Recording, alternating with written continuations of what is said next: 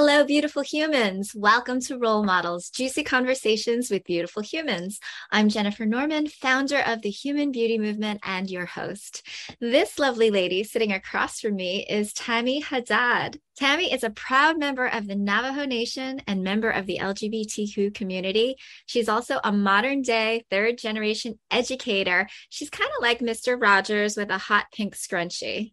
So I'm excited for our conversation. Welcome, Tammy. Hi, it's so nice to be talking with you today. I'm so glad you're here.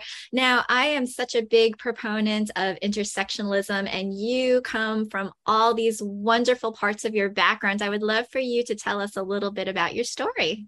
Oh, great. Yeah. So, my mom is actually the one, she is Navajo Native American. So, she brought me up. She actually grew up on the reservation and then moved here to Las Vegas to be with my dad. They met in college and my mom worked really, really hard to leave the reservation and get her degree.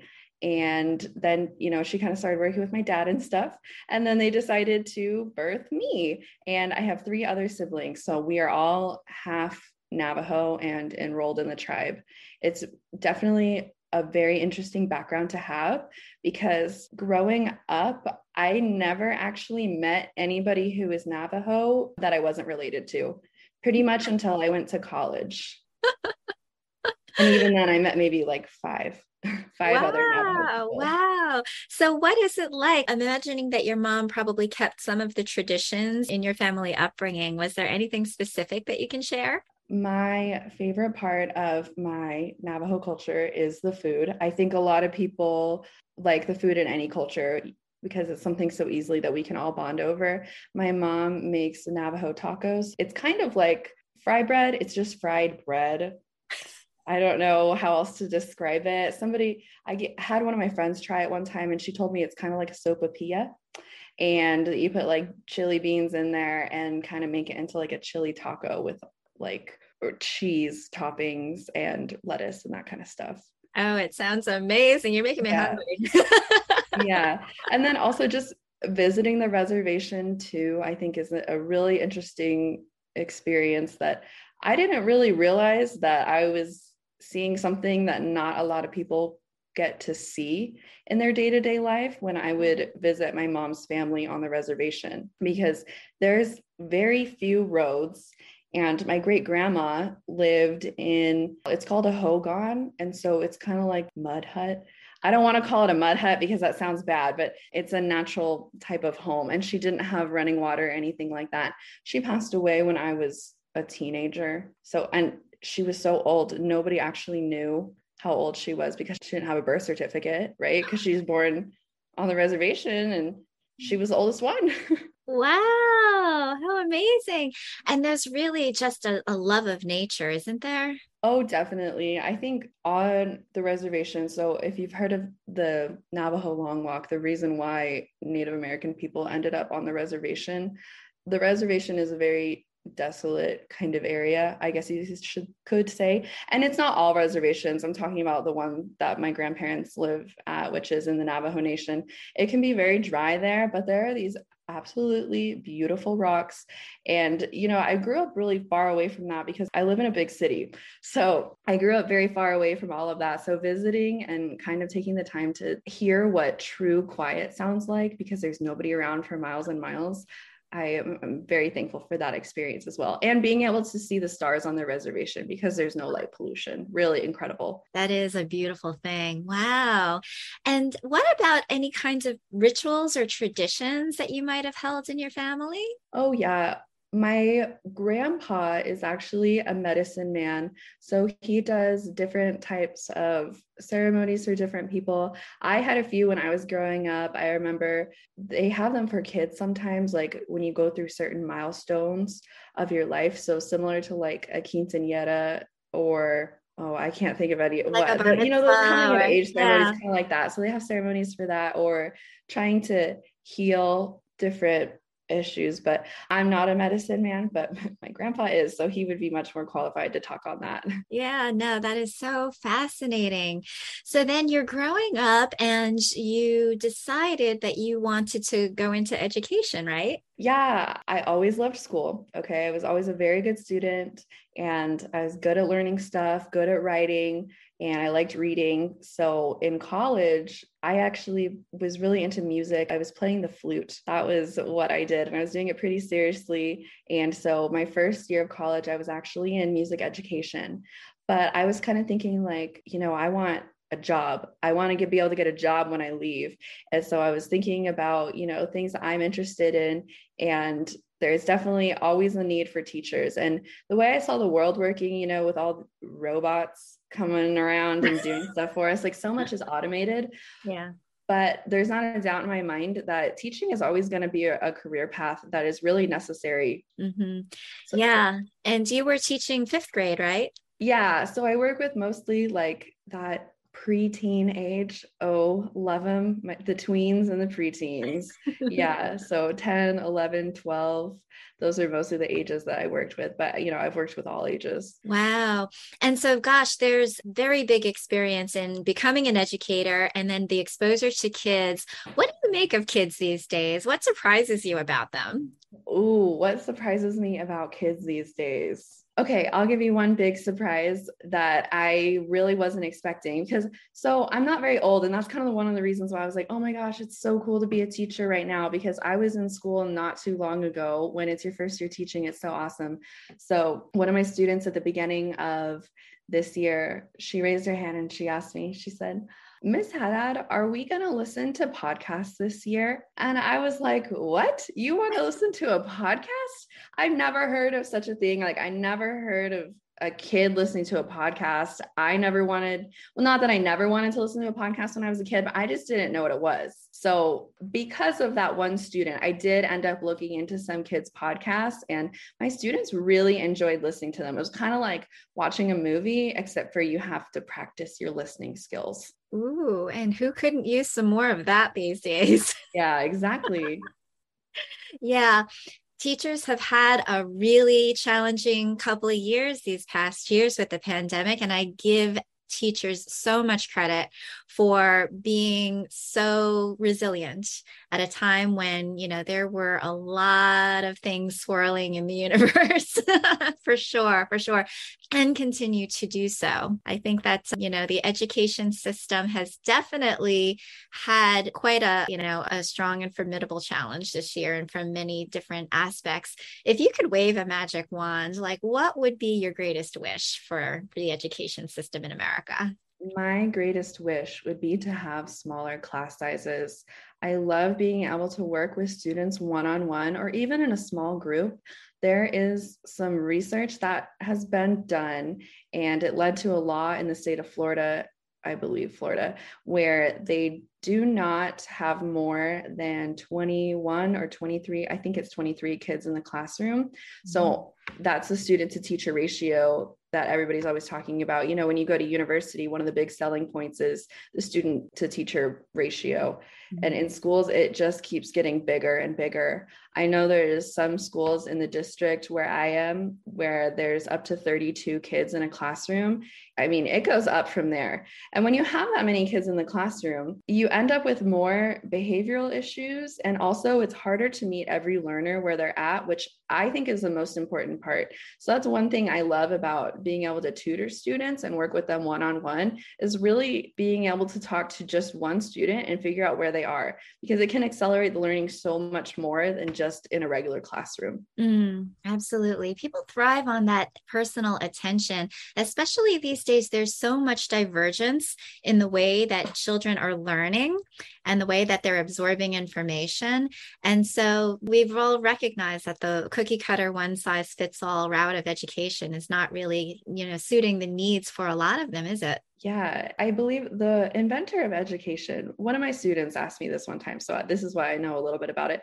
I think the modern education we know it is invented by a man. His name is Horace Mann, I'm pretty sure. I'm 90% sure. Maybe you could fact check me on that one. And it's been around since I mean, for hundreds of years, this guy, Horace Mann, he created basically like a curriculum of saying, hey, this is what all kids need to learn. And sure, it's evolved as time has gone on, which I think is really cool. The state that I'm in actually just introduced computer science learning standards for kindergarten through 12th grade. I don't know about every state. I'm just kind of up to date on where I am, but I think every state should do it. And when I read through them, I was actually pleasantly surprised to see how applicable they are to today's world and what I actually agree with what I think kids should be learning because I grew up on the computer. Like mm-hmm. I was playing computer games when I was like two years old because my dad was a big technology person. So I just happened to grow up around that type of stuff. So yeah, I think the computer science standards are awesome. I actually am really amazed at some of the things that you can find online and YouTube, for example. I have a son who loves to watch, I think it's like TED for kids. And yeah. like it's almost like TEDx kids. And it's brilliant. And it really makes learning fun and there's a lot of really great creators that are doing wonderful you know wonderful videos that show you know different fun ways of learning science or physics or things that would otherwise be really boring Absolutely. I that's I feel the exact same way where I'm like, you know, kid, kids have this natural curiosity. They want to learn. And I would even say not just kids, all people naturally kind of want to learn. Now, if you're being stuck in a room with fluorescent lighting or you're being glued, your butt's glued to a computer seat and you have to sit in front of a camera for 8 hours while you're on Zoom school, that's not fun. I don't think that's fun. If my greatest dream were to come true and you were in a classroom where you had, oh, I don't know, what, like eight students, if you're just working with eight of your friends and a teacher who you love and trust, mm-hmm. I'm sure amazing things would happen. Yeah, you know, and I can even recall, I mean, I'm quite a bit older, but I remember the professors and the teachers that made learning fun were the ones that were absolute the standouts. Everybody loved them. They were our favorites. And it was because they really related and understood what was going to keep our attention and, you know, help us to process the information so that, like, I still remember, like, you know, different things that people would put music to, even learning by music. I remember that amino acids are the substances that are the building blocks of protein. You know, it's like just silly Absolutely. things like that that stick with you because you were able to engage and learn in a different way.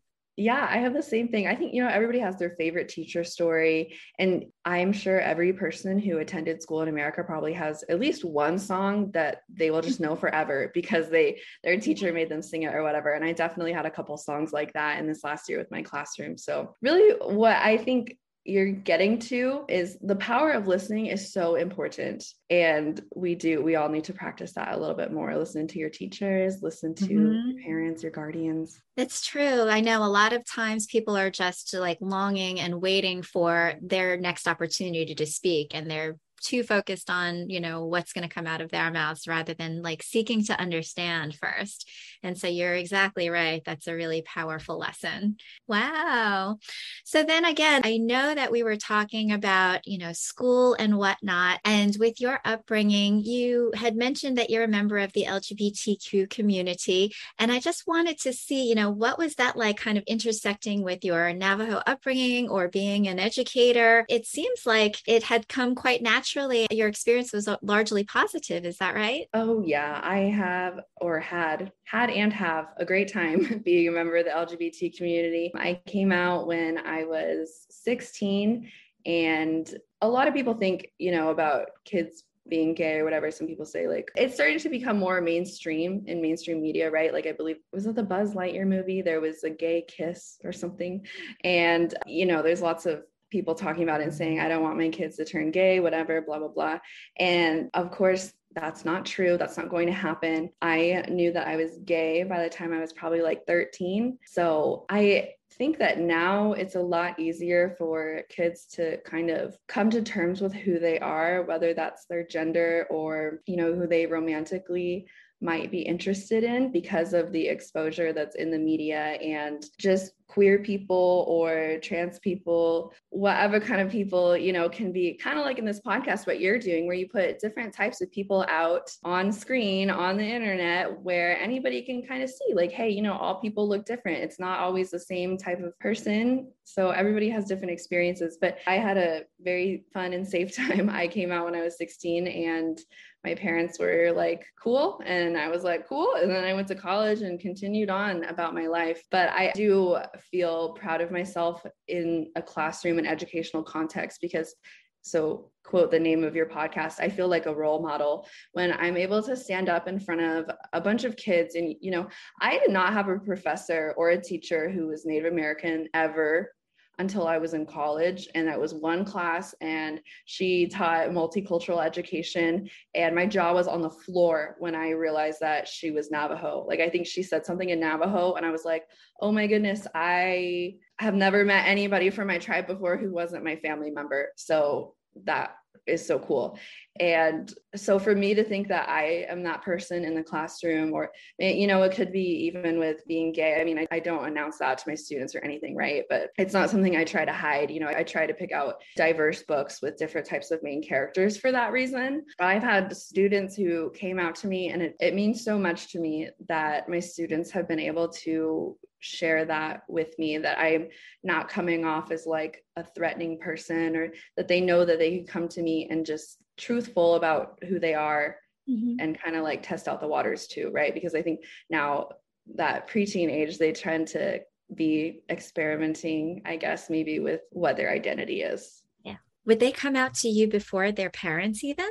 Yeah. So I had when I, I, was teaching sixth grade and then fifth grade, and I had a couple students in fifth grade who had told me something along those lines. But I know my sixth graders, that was the year that we were online on mm-hmm. Zoom. So it was definitely a hard year, right? Because everybody uh-huh. says the most important part of teaching is making relationships with your student. Now, making a relationship with a kid over a webcam, I mean, that was a challenge in and of itself. I couldn't believe it. I still had students who chose to come out to me and, you know, and then there's whole other things you have to do with that, right? Like to the kid, you know, I'm kind of like, well, do you want me to tell your parents about your pronouns? Do you want me to tell the other teachers about your pronouns? Like, how do you want me to address, you know? And so just navigating it like that and being careful. But yeah, it's definitely an honor and it's really cool to be the cool teacher. Oh my gosh that is one thing to celebrate. What a wonderful time that we do live in where there are communities, there are schools, there are places where people can feel comfortable being themselves. And more now so than ever before, I really feel that the fact that we've been able to all come out of the closet, so to speak, is like it's very refreshing. It's very liberating. I can imagine how much so many men and women, what they had gone through in order to feel comfortable enough to come out of the closet to some of their parents and to, to their family and friends that would not have been so accepting if it hadn't become so mainstream, you know. Yeah. Or, or I remember the legalization of gay marriage. I don't know if this is one of those things where like everybody says they remember where they were. I was in high school and I was having a sleepover with some of my friends. And I remember like waking up in the morning and my friend was like, Hey, they legalized gay marriage. And I was like, Oh, cool. And how privileged of me that, I mean, I wasn't really thinking about getting married or anything like that in high school, but I never worried, like, oh my God, I'm not going to be able to get married if I wanted to marry somebody of the same gender as me. No, I never had that worry. Good for me and good for us as a society. Yeah, yeah. Let's, and we're all keeping, you know, the hope alive that it stays that way. yeah. for sure, for sure. Now, I'm really excited because I was just asked to do a gay wedding wedding. I actually became an ordained minister so that I could actually marry a beautiful gay couple who are very near and dear to my heart. And so that's going to be next year. And I am that's so fun. excited. I just can't wait. yeah. I'd be emotional. I don't know. I would be so happy. Yeah, it's absolutely thrilling. So, moving on to some of your other things that you love. I know that you said that you're into gaming, and I know nothing about gaming. I mean, I every once in a while might do like a Candy Crush. Candy Crush is a game and it's a great extent, one. That's the extent of it. But tell me what you're into. What are the kids into these days? What are the kids into these days? Well, I have a little sister who's in high school and she's obsessed with this game called Valorant. I just got a gaming PC, which is what everybody is buying now. You know, there's a big oh. shortage of computer parts. And yes. For some reason. I don't really know that much about it. My little brother, I grew up in a family. This is really what it is. My family is really into technology. So mm-hmm. my dad owned like a video editing business. So he always had these computers around and stuff. So then he had me and he got me this typing game when I was like one or two years old. So I'm like really fast at typing because I've been doing it since I was a baby. Wow. And then he had my other brother. And then I have, so I have two brothers and one of them, he likes to build PCs. And my sister, she's really into gaming and stuff like that. And she's studying architecture. So games that kids are into, I like to play Fortnite. Have you heard okay. of Fortnite? I've heard of Fortnite. Yes, I have heard of played Fortnite. Fortnite, but I know that it's probably one of the most popular ones. Yeah, I think it is too. So that's one of the big ones that I play right now, especially like when I think of kid-friendly games, like the games that kids are playing. I just had a parent ask me if his student, I mean his son, he's my student. The parent asked me if his son should play Fortnite this is like an 11 year old, I think. He was basically asking me like if it's safe for mm-hmm. kids because he was like, Oh, yeah, he said that you play. I was like, Oh, yeah, I play Fortnite. And I think it's a better shooting game for kids. I mean, as much as, you know, if you don't want your kids to see guns, then don't let them play video games ever, I guess, or stick with like Nintendo games, right? Because Nintendo games are the ones that don't have guns. But Fortnite, yeah, it has guns, but it's more of like a cartoon and there's no blood. So okay.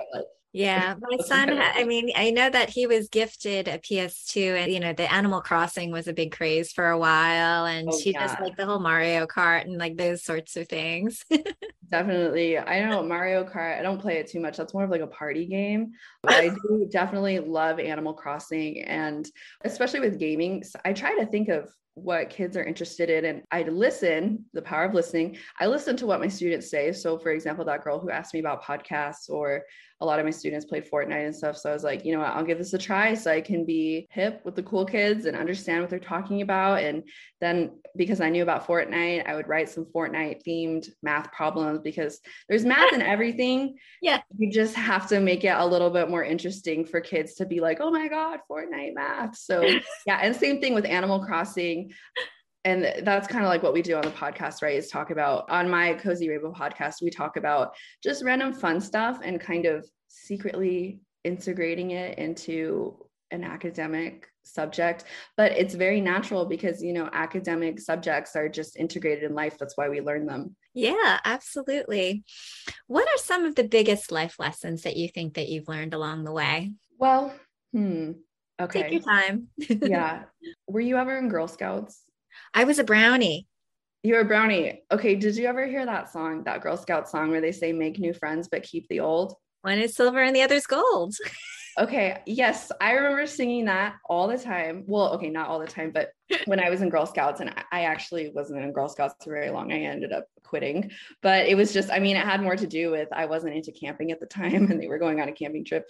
But regardless, the Girl Scout songs, make new friends but keep the old, that line has always kind of been stuck in my head and I never understood what it meant. But now, as I've kind of gotten older, you know, I think who doesn't love having friends? Okay. And I've had a lot of friends in my life and I've been really lucky to meet a lot of the people that I have. But unfortunately, you know, life will take us away from our friends sometimes for a variety of different reasons. You know, it doesn't even have to be something as extreme as death, it could just be moving up to a different state or a different country or even if you just get into a little debacle, a little fight with your friend, I like to just remember make new friends, but keep the old.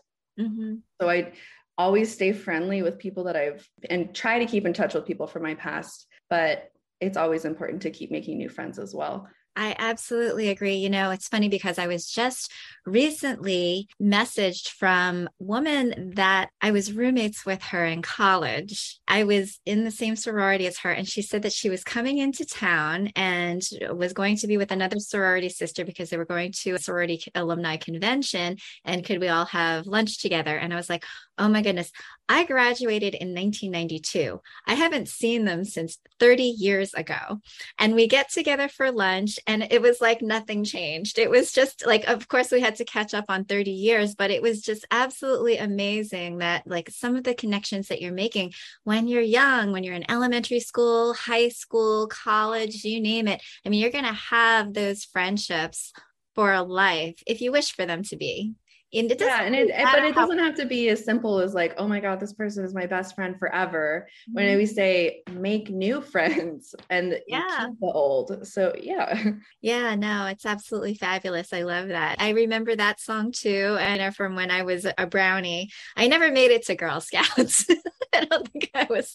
I was. Oh, you go up in the ranks. That's right. I know. Yeah, I, I, I wasn't. I don't know if I ever made it to Girl Scout material. I got involved in other things, but I also remember. Gosh, this was probably the first grade. We learned this song by Barry Manilow called mm. "I Can't Smile Without You," and we learned it with sign language. And I still remember how to sign the song because yeah. of putting it all together just kinetically and music. And it's just so funny. I actually did a TikTok recently and, and brought it back.